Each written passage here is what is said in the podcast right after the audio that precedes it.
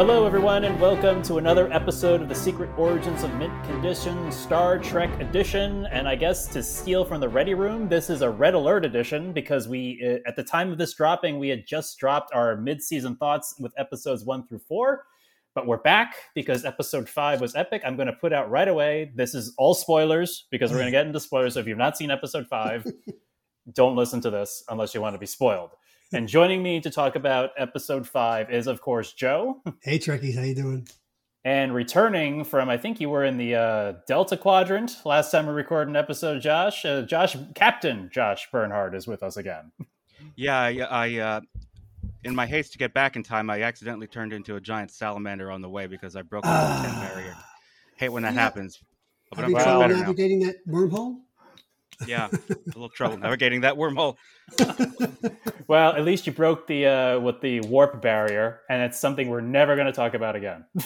Yes. Never going to talk about again. Except I'm not even the first one, so I really, so all I got was this lousy T-shirt. That's all.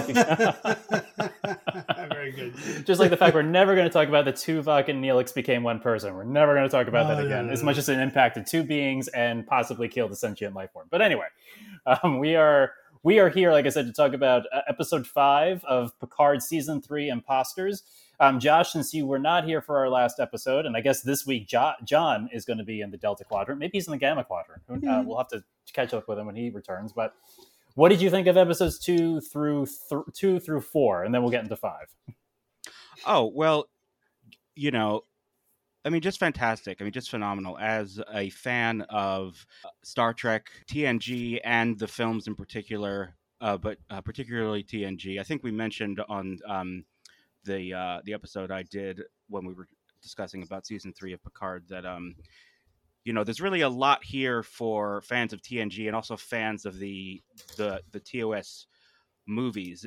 And I think that Terry Metalis, the showrunner for this season, who's overseen the story, was the grand designer of it, I think has just done a really marvelous job at, you know, really mining the past of Next Gen for, you know, not gratuitous use of its history, of its canon or continuity, but real, you know, really tapping into the veins of the dramatic potential that was left unexplored, you know, with all the characters. It really feels like it's very true to who these characters were, who we know them to be, and it really does feel like we are catching up with them 20, 30 years later, not only with the changes that they have undergone in their lives off screen that we haven't seen,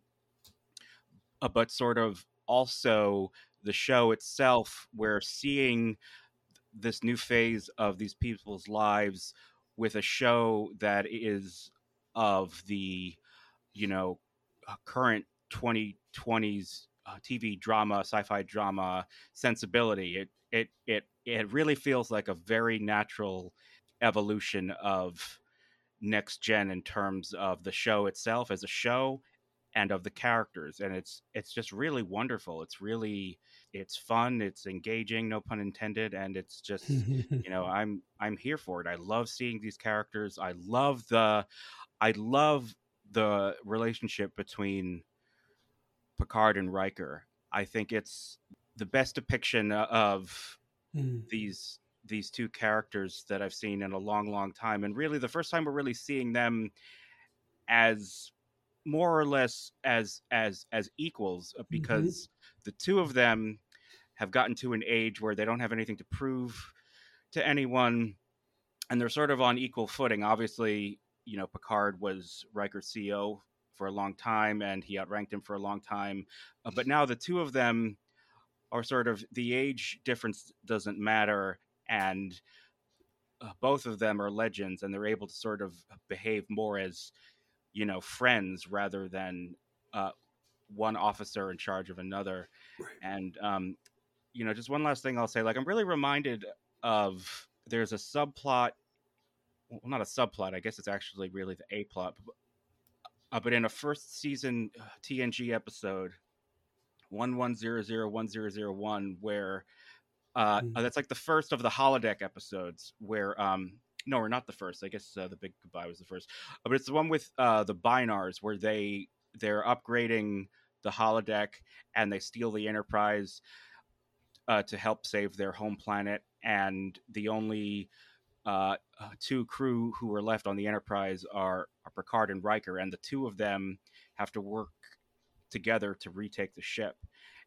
And there are a lot of moments in there between those two men, those young versions of the characters who hadn't really known each other that long. And I keep imagining those scenes between them in that first season episode from 1987 in my mind, and comparing to watching them in season 3 of Picard, and just the amount that has transpired between these two men and the amount of growth and evolution in their relationship is really just amazing. It's so wonderful that we get to see them at this place. Yeah, absolutely. I thank you for the really deep cut, Josh. Going on. That's why you're here too. Is your classy that Star Trek great. Deep cut knowledge of the Next Generation. But I for better or worse, for better or worse, I've got these things knocking around in my brain, and by this point, I don't think they're going anywhere. It's for the better. I got batting averages knocking around in my brain. Yeah. No, yeah, I've got Star Trek episode plot summaries and my social security number. And the entire film of Ghostbusters up there somewhere, too. Yes, but, right. And the Back to the Future trilogy.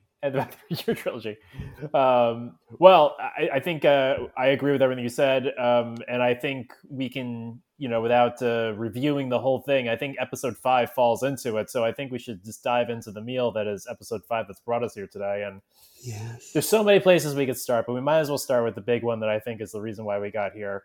And I had mentioned her coming back as one of my hopes in episode 1 of when we reviewed it. So Ro Laren is back.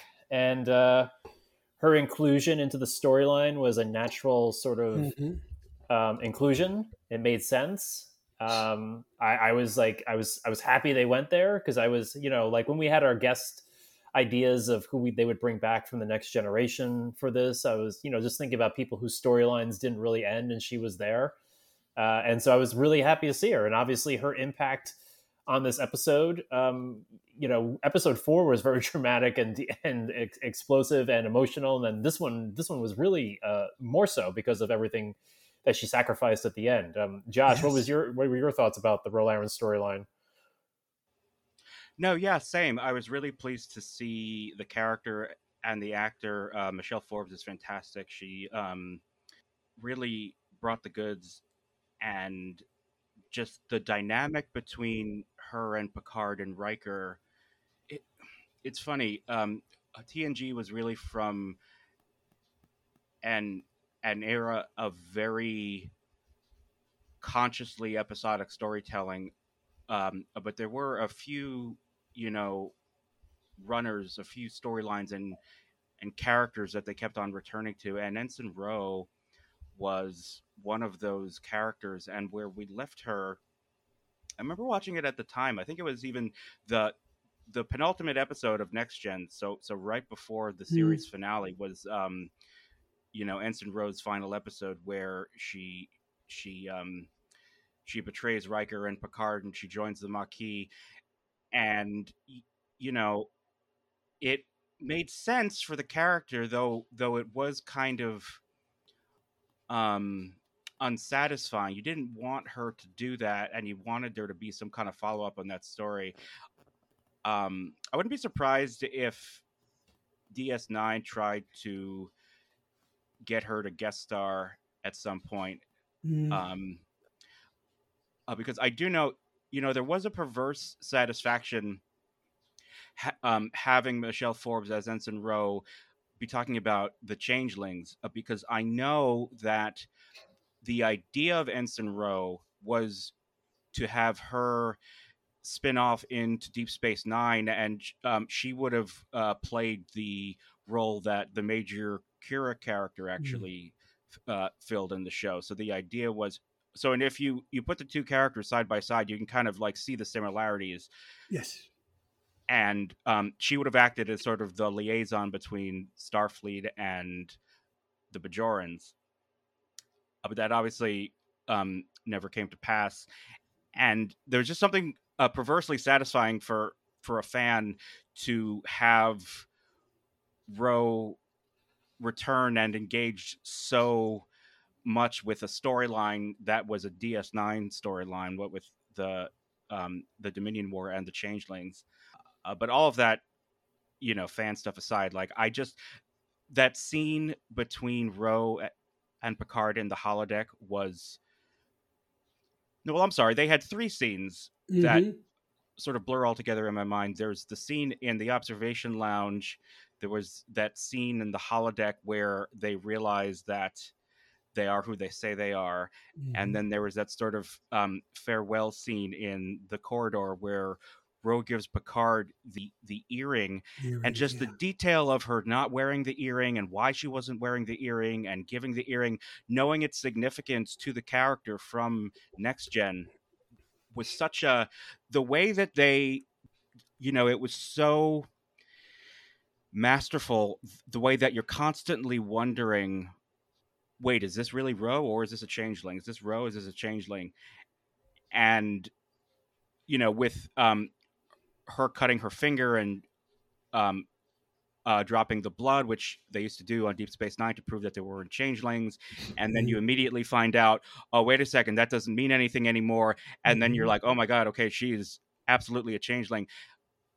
And then you realize, no, but the reason why they don't trust each other is not some plot contrivance. It's like real character stuff. And you believe it all because it's consistent with who we know these characters are. And yeah, you know, I'm not ashamed to say when she sacrificed herself at the end to buy Picard and the Titan some time, I shed a tear. Yeah. Like it was just so when Picard said, you know, I do see you, though I don't think I saw you until this moment. Like it was a very moving, well-earned conclusion of the story of that character. And I'm just, you know, I'd say I was sorry that we won't be seeing any more of her, except for the fact that the way she went out was so perfect. She went out the way her character was always depicted. You know, she went out fighting, and it was... I mean, Picard has some really great acting with his, you know, other, you know, co-stars in this. Like him and Ro Laren in the holodeck is like as powerful as him and Beverly in the medic bay, like talking about Jack. I mean, it's amazing, powerful character stuff, and you just really believe the two of them. Like when they both said they broke each other's heart, it was that was like almost a tear and moving, touching as well in that scene. Yeah, I mean. To further speak to what Josh just spoke about, the title of the episode is Impostors, right? But we know there are impostors on the ship now, i.e. changelings, but it's not really about them. The impostors are Picard and Ro, because they thought they knew who each other were. And it wasn't until they're thrown into this situation in the very end that they find out who they really are and how much they meant to each other. So that's very, you know, it's just a great story arc for Ro and a great revelation for Picard at the very end. So I just once again, this thing is just hitting on all cylinders. Josh, I need something here that's Star Trek. I shouldn't be saying all cylinders, right? What would be appropriate? I don't know, but yeah, I guess it's attaining warp speed. Yeah. Yeah, I mean, it's also like, you know, Picard as a character is grown enough that you can have him emote like that to Ro Laren, because he was just reaching, like, I guess, the openingness of his emotions by the time we get to All Good Things. But, you know, this is a Picard now who can finally say his feelings, which even adds to, you know, the drama and the understanding of these characters. It's fantastic. And again, it was heartbreaking, like you said, Josh. It was like her sacrifice. You know, I was feeling myself, you know, welling up too. It was so, you know, we just she was so cool in the episode and so well written. And it was just, you know, like I said, it's sad we're not going to see more of her, but she went out in such a amazing way and made such an impact on the series that it's sort of that well-writtenness sort of, I guess, like eases the idea of not seeing her again. When a character shows his or her true feelings, the facade that they had put up for decades, and in this case, falls away, and we see who they really are, and they are a different person. Picard is a different person at the end of this episode. He really is. He's grown so much, but it's also growth through tragedy. The other thing that I find really kind of interesting about what Ro said to Picard in that holodeck scene in particular, you know, she had some points about him. She, I don't recall the specific dialogue, but she said something to the effect of, you know, you didn't believe in me, you believed in the institution, and there was only one way for her to exist properly in his mind, and that clouded his sight from being able to see who she really was as a person. Like his ideal, he couldn't see beyond the uniform. I mean, basically, you're either, you know, a Starfleet officer is sort of the pinnacle of everything good and right and true, and, you know, the idea that the right thing to do, or at the very least, the right thing to do for somebody else would be to go against what Starfleet is saying or calling for. You know, I think that's a very valid criticism of the Picard character, and I just felt it was even more underscored in a very cringe-inducing moment where, you know, he's trying to connect with his estranged son, making the equivalent of, I don't know if you guys are familiar, but there's like a meme about like a youth pastor who's trying to make a connection with like a wayward youth who says, you know, who else was a rebel? Jesus Christ. And it's sort of like, you know, Picard in that moment is playing the role of the youth pastor in that, you know, where he's trying to tell Jack, he's like, you know, Starfleet is for rebels. It's pretty cool. You might not want to turn your back so quick. And it's just like, you don't get it, man. Like, it's like not everyone wants to go to Starfleet. Right. And we find out later on in the episode that when they're moving the crew, non-essential crew, over to the Titan, he says he tells the transport officer, anywhere but there. No, I don't want to go to Starfleet. I want to get away. And then we see what happens at the end, and you realize, oh, okay, all right, there's something really going on here. And he's battling the demon, obviously, inside of him right now, which he tells his mother at the end. He doesn't know what. I think there's something wrong with me. So yeah, well, really, Jack, yeah, there is. But what it is, we don't know yet. I have my suspicions. But sorry if I jumped ahead there. But you know. By the way, could I just comment on the casting of Jack Crusher? He really feels like a younger version of Picard. He really like there was a close up of him. I don't know if it was in this episode or the episode before. There was a close up of his eyes where I swear to God, I thought it was a close up of Picard at first until they pulled out. And I was like, oh my God, it's Jack. The actor, he has a hard edge, but he's also like, he's roguish, but he's lovable. And there's something about him. He's very charismatic. Like, you really just want to watch him. He's like so watchable. And I really think, you know, between him and Shaw and, you know, some of the other new characters, I really feel like I'm going to be crushed if they don't spin this off, you know, into like a next generation. I mean, I don't know where all of these characters end up by the end, but I just feel like they've really successfully created some really, really great new characters, and I would hate for this to be all that we get to see of them. That's what John said last week, right? Yeah, that's what John said. Yeah. I would imagine they would want to do something with these characters. I think Picard season 3 is being received very well. I mean, Josh, you usually have your finger on the pulse better than the two of us. Like, I think it's being received very well in the fan space and the wider space, right? No, certainly in the fan space. The one thing that I really have no sense of whatsoever is, and I actually kind of wonder this myself, but I don't know to what degree it actually matters. I have no idea what you would make of this show if you weren't already a Star Trek fan, specifically a Next Gen fan.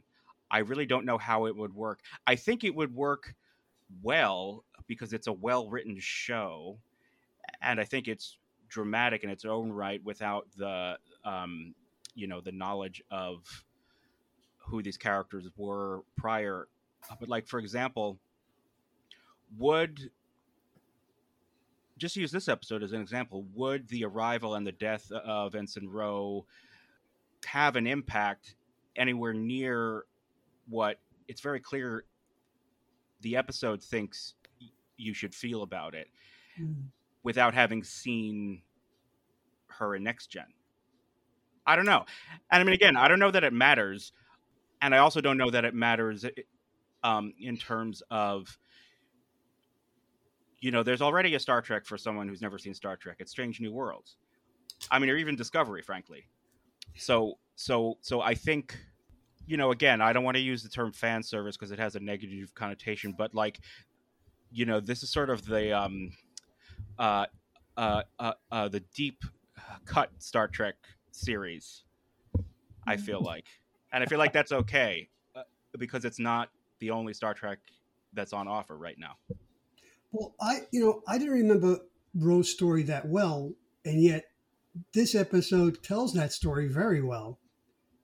Between her, the conversations heated as some of them were between her and Picard, and so I think the showrunners did a very good job. You can be a newbie, you could be like me. I watched 3 episodes of season 1, did completely skip season 2, and I know what the hell's going on here. And that's something that I think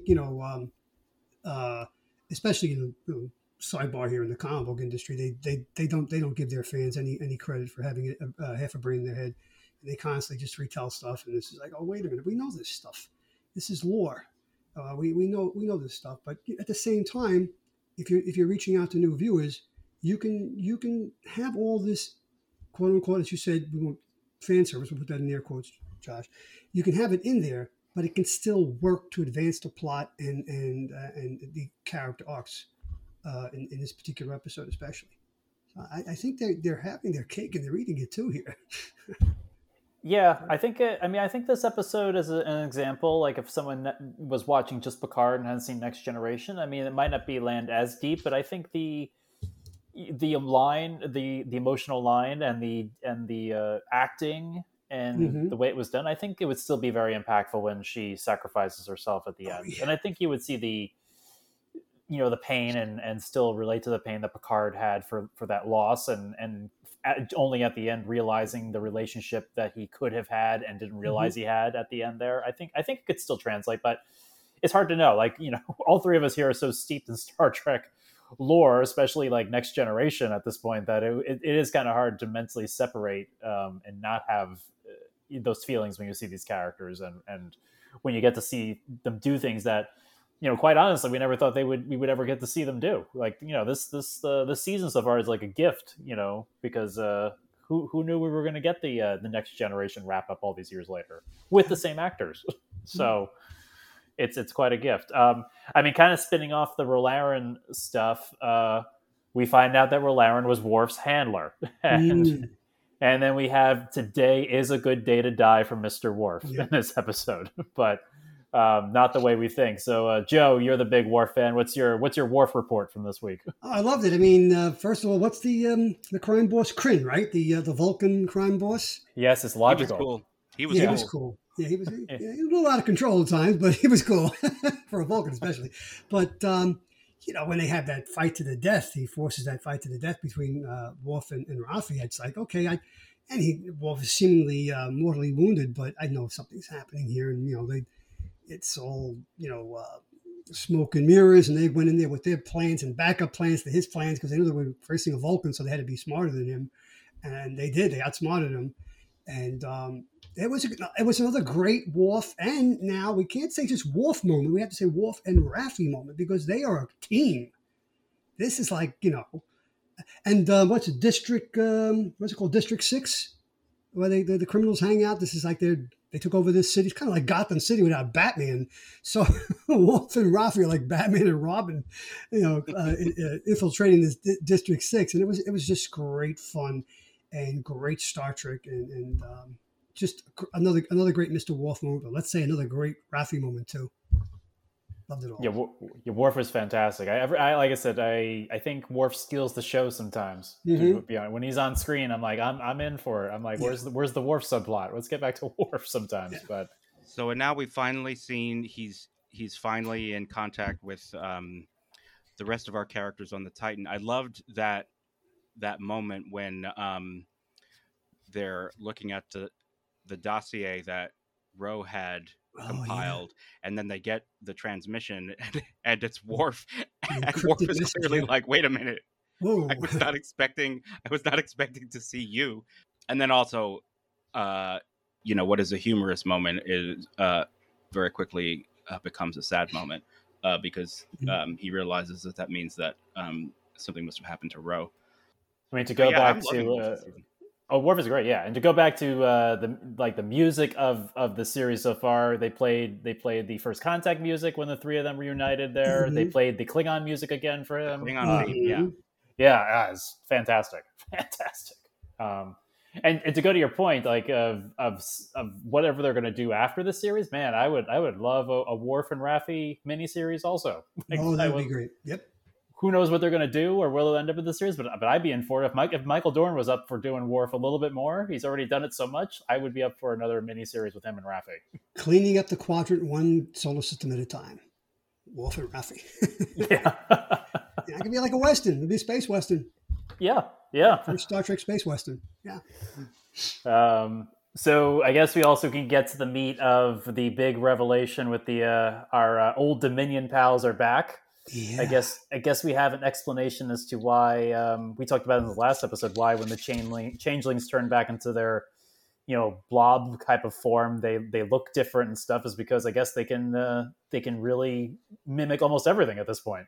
Dr. Crusher's autopsy. I wrote this down. Changelings can pass the blood test. Capabilities beyond superficial. Trust no one. Yeah, they've got it going on right now. They're very, very dangerous. So I guess they're they're separate from the Great Link, right? I mean, Josh, was that what you think? Yeah. Oh, you're saying that these changelings have separated themselves from the Great Link. So it's not sort of so this isn't sort of happening with the knowledge or at least the blessing of the Great Link. Is that what you're saying? I'm guessing so. I mean, well, that's my thought. I mean, I guess that's the theory I'm putting forth, is that we'll find out because, of course, I don't know how they survive without the Great Link unless enough of them are fractioned off. They created their own link or something. James, I mean, I don't know. Sorry to interrupt, but didn't Dr. Crusher tell the ship's Titan doctor, that they have evolved? Well, that's true. Yeah. So, now. Is this an evolution that took place within the Great Link, or is this some outside force? And does this tie into what we're seeing going on with Jack? I mean, his hallucinations now are becoming incredible. And then at the very end, that's not a hallucination. He takes down those four changelings. He goes all Rambo on them. So there's, you know, obviously there's a connection here, but we don't know what it is yet. But these changelings have become something other than what we have known them to be in the past. Yeah, he's got something in his, he either saw something or got exposed to something, you know. Uh-huh. No, the interesting thing is why are the changelings, or why is Amanda Plummer, why are they so interested in him? You know, so Starfleet, right? Well, no, I don't know that Starfleet actually is because it seems like the Starfleet characters who were after him may be changelings. Right, that's true. Yeah, that's a good point. Yes, you're right. So what is it that he has or he knows, or, you know, of course, is he a changeling himself? Mm-hmm. Is he some sort of a sleeper agent? Which I'd prefer if it wasn't that, because I feel like that has... I feel like we've seen that a lot in recent Star Trek, no less. So I prefer if he wasn't a sleeper agent. I do wonder if it has to do potentially with this change in these augmented changelings. My theory is I don't know that this was so much an evolution as it is. They have managed to figure out a way to do something to themselves that allows them to hold their solid form and also to be away from the link. I think all those three things are connected. I think the fact that they're able to be away from the link for so long, or that was always something that they could do. So, but like separating themselves from the link, maintaining their solid form, and I think it has something to do with Jack. And not only maintaining a solid form, Josh, but being able to bypass all the protocols that Starfleet set in place after the Dominion War. And again, during that autopsy, right, Crusher says that the forged changeling is still human outside and in.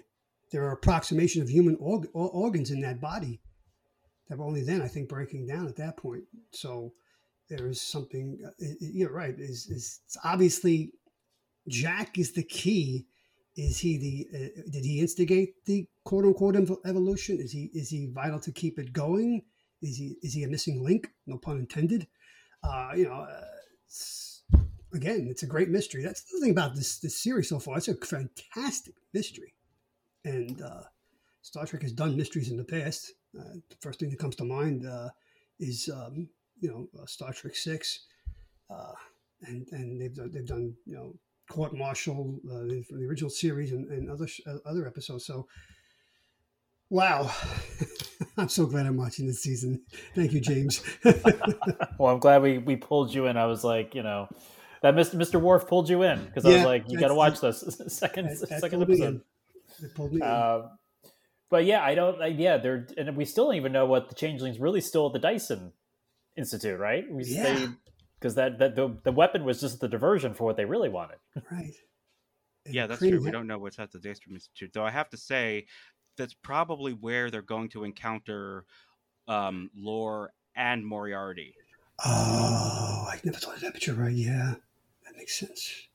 Because it seems like if that's a repository for advanced technology and for things that, they don't know what to do with, I imagine that's where they shipped Moriarty off to, who I believe was in some sort of a cube.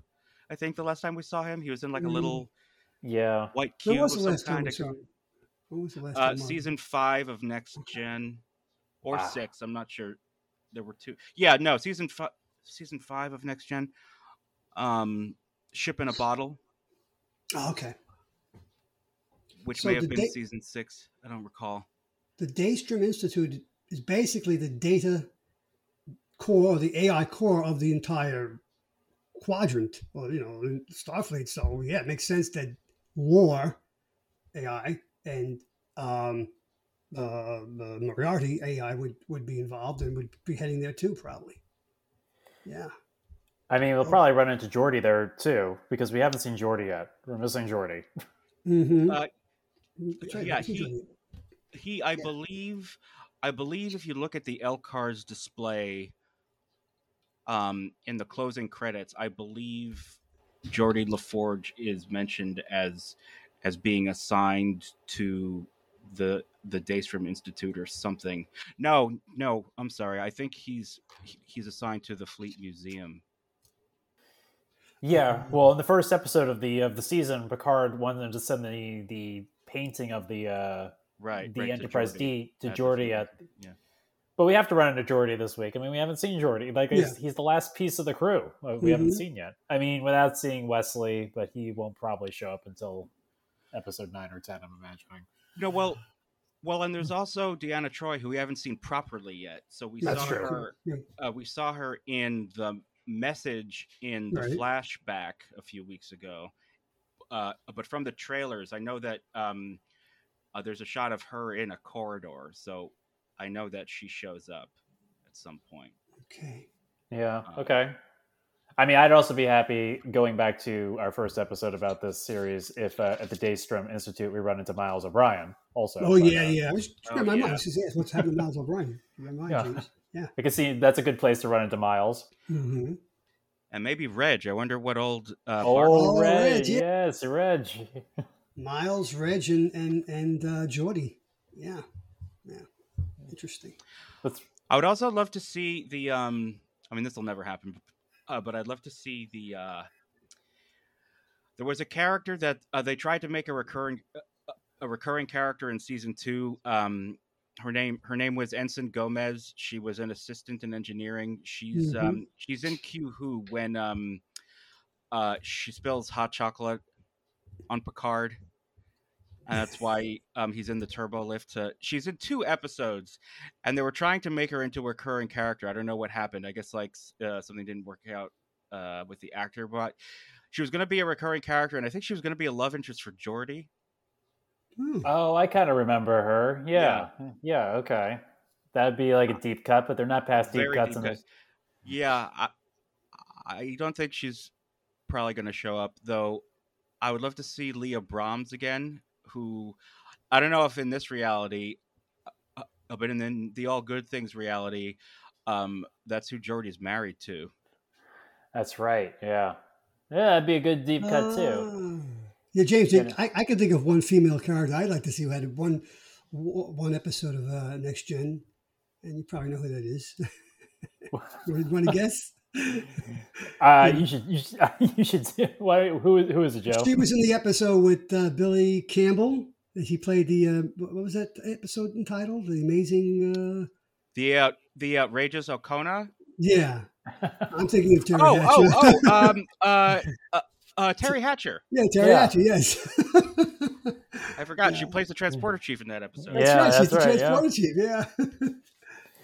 Yeah. Well, I feel like, you know, I don't know if they're going to do it because we are now mixing our series up because we have a Next Gen reunion dealing with a Deep Space Nine villain. And I feel like, I mean, Miles O'Brien just show up at least because Worf is the only DS9 person involved in the story. I mean, not that it has to really involve many other DS9 people, but it seems like DS9 is where all this took place. It would be, I don't know, it seems out of place not to have anyone else from DS9 not show up with the current threat going on.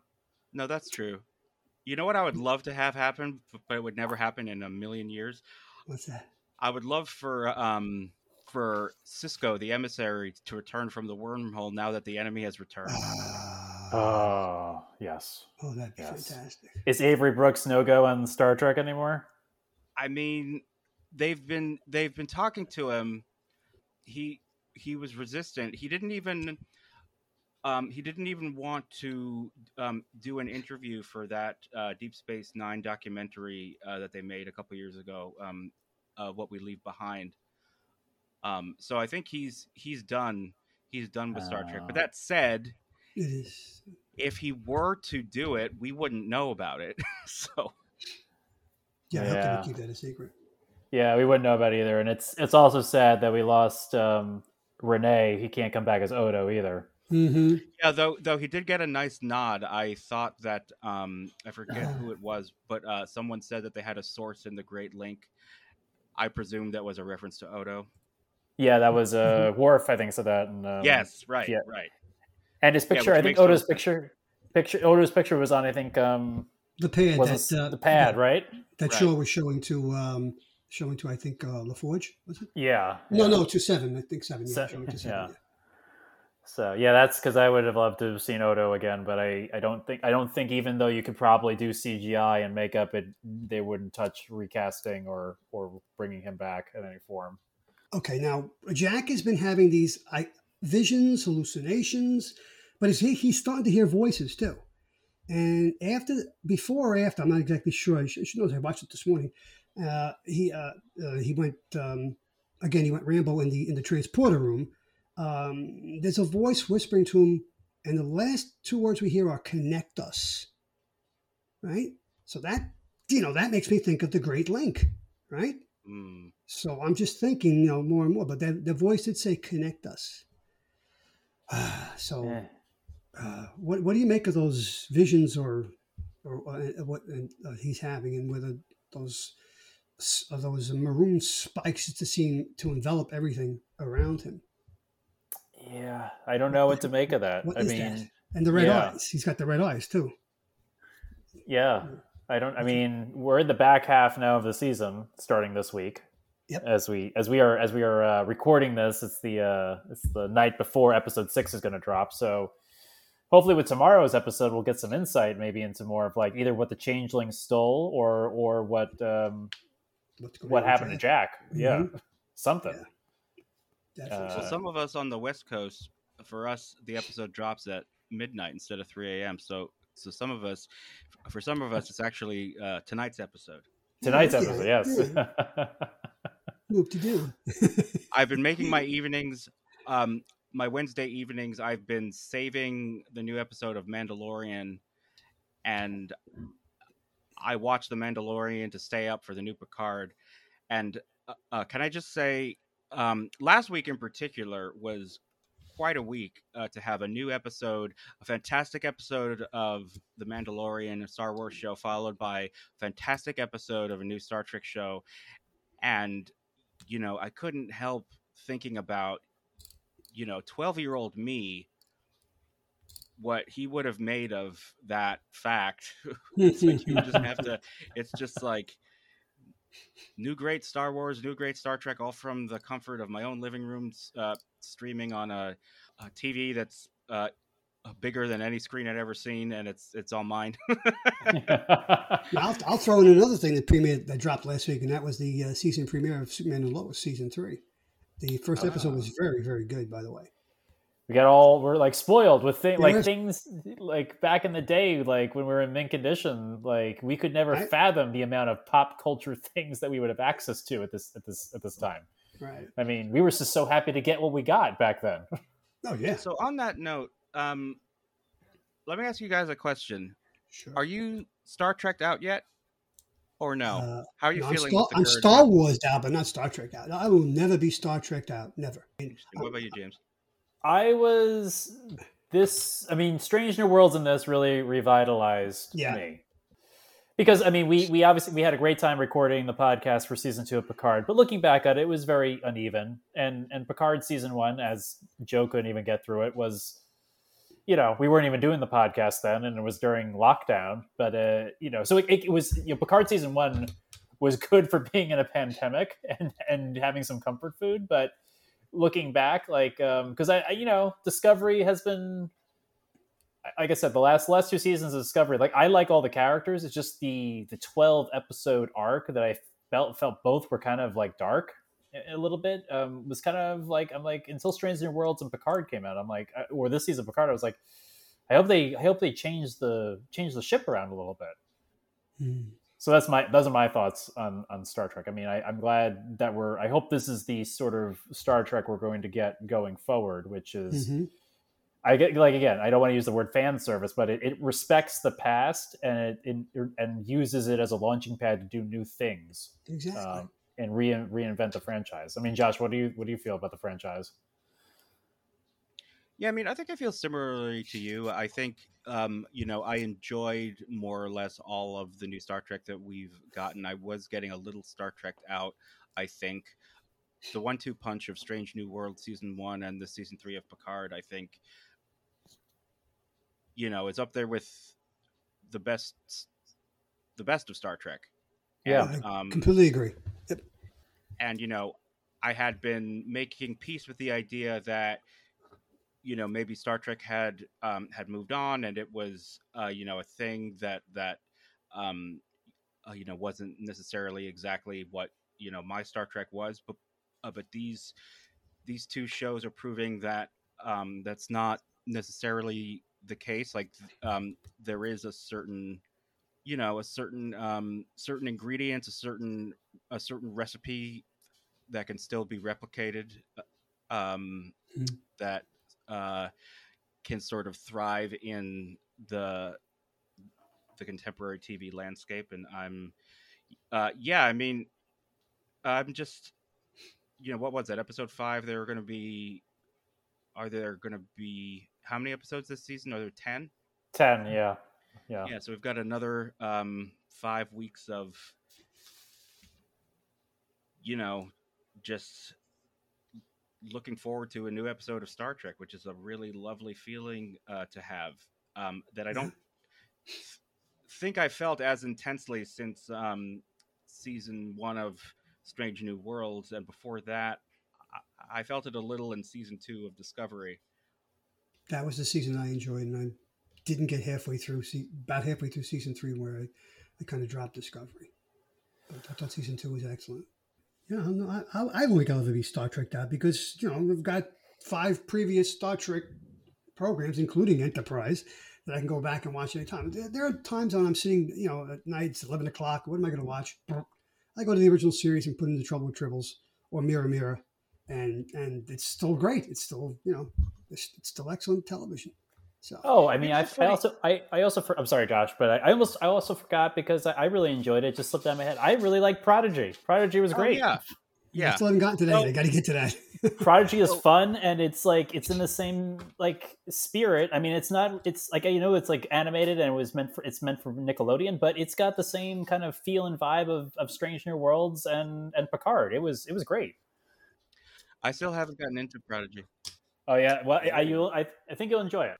Yeah, I still haven't gotten into Prodigy. I watched the first episode, the sort of the feature-length pilot episode. I enjoyed it. The other show, though, that I really do enjoy is Lower Decks, I have to say, though it's not really appointment viewing for me in the same way that Picard is and Strange New Worlds is. But I don't think it's supposed to be. Necessarily, I think it's supposed to sort of scratch another itch. You know, like I don't necessarily mind if I haven't seen the new episode the day or even the week that it comes out of Lower Decks. Yeah, Lower Decks I just binged when it was over, because like I said, it's not like appointment television. I mean, I did the same thing with Prodigy too. I ended up just waiting until a few episodes were out, then binged the season, but. Yeah, I mean, Strange New Worlds, Picard, the season of Picard and Prodigy, they've gotten me reinvested in Star Trek. So I hope whatever they're planning in the future can keep up with what they can keep doing what they've been doing here. As I can hope for the creative teams that are taking over these projects. Mm-hmm. The trifecta, Josh, would be if we could have a new episode of Star Wars, a new episode of Star Trek, and a new Babylon 5. That would be the trifecta. Oh, geez. Yeah. Well, I don't think that Babylon 5. Yeah, I don't think that's going to happen. But that would be the trifecta of like imagining a world where we could sit in like a new episode of Star Wars and Star Trek and Babylon 5 are on TV, and they're all good. They're all good, right? Yeah, exactly. That'd be interesting. That'd be nice. Well, as we bring this episode to a close, do we have any final thoughts about this episode 5 or anything in the series or anything coming up?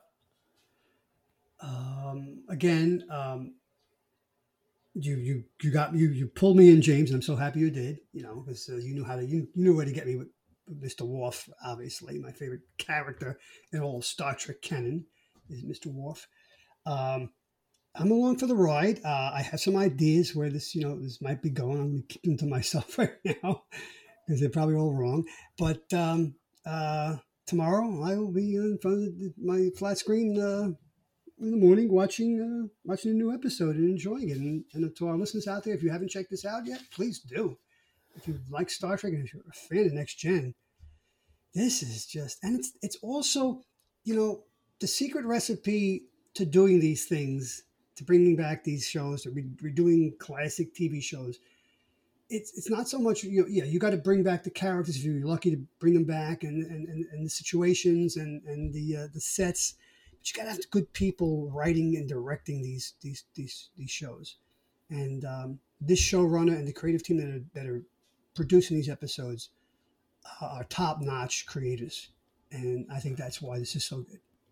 So I just want to give a shout out to the creators of this series. They're doing a fantastic job. Yeah, absolutely. Yeah, Josh, any final thoughts?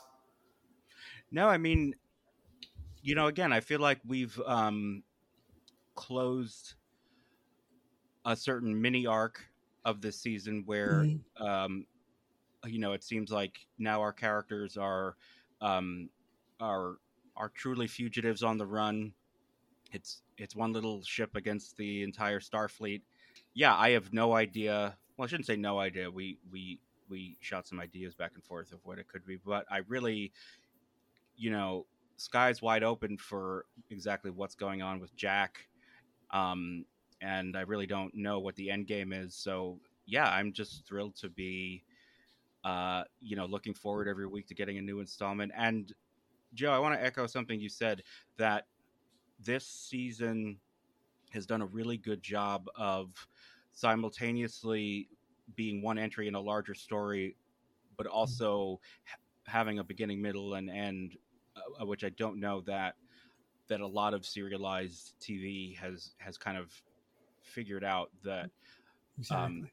That's sort of a not a necessity, but it's a good idea to make sure that you give the audience what feels like a complete meal every week. Yeah.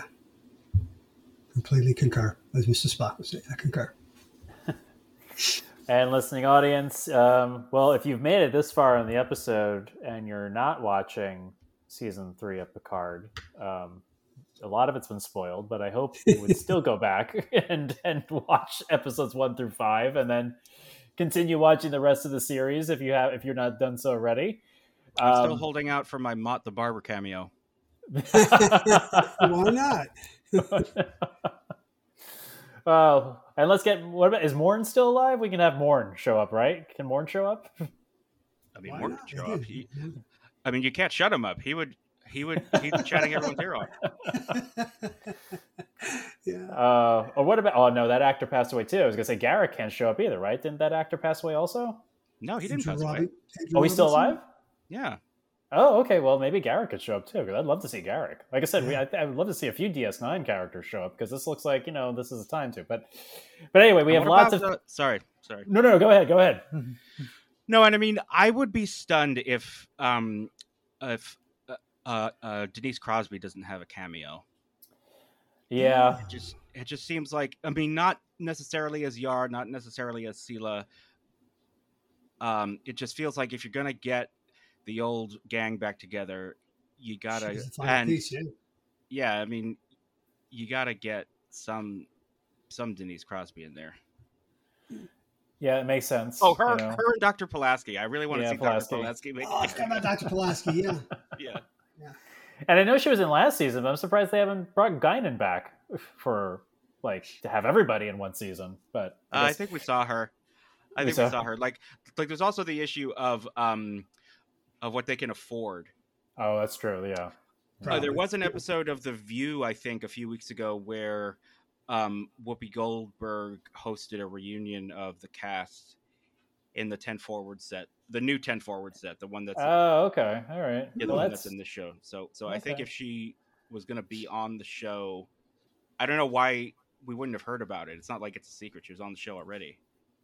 Yeah. Yeah. Well, Wheaton's still keeping his a secret, so, but, well, anyway, we could keep talking about, I guess, our hopes for guest cameos. Hopefully some of those will be fulfilled, but audience, hopefully we fulfilled, you know, your thoughts about listening to these episodes and gave you some insight into what we're thinking about them. And if you have your own separate thoughts about our thoughts, you can please put them in the Facebook group when we, this episode posts under its posting.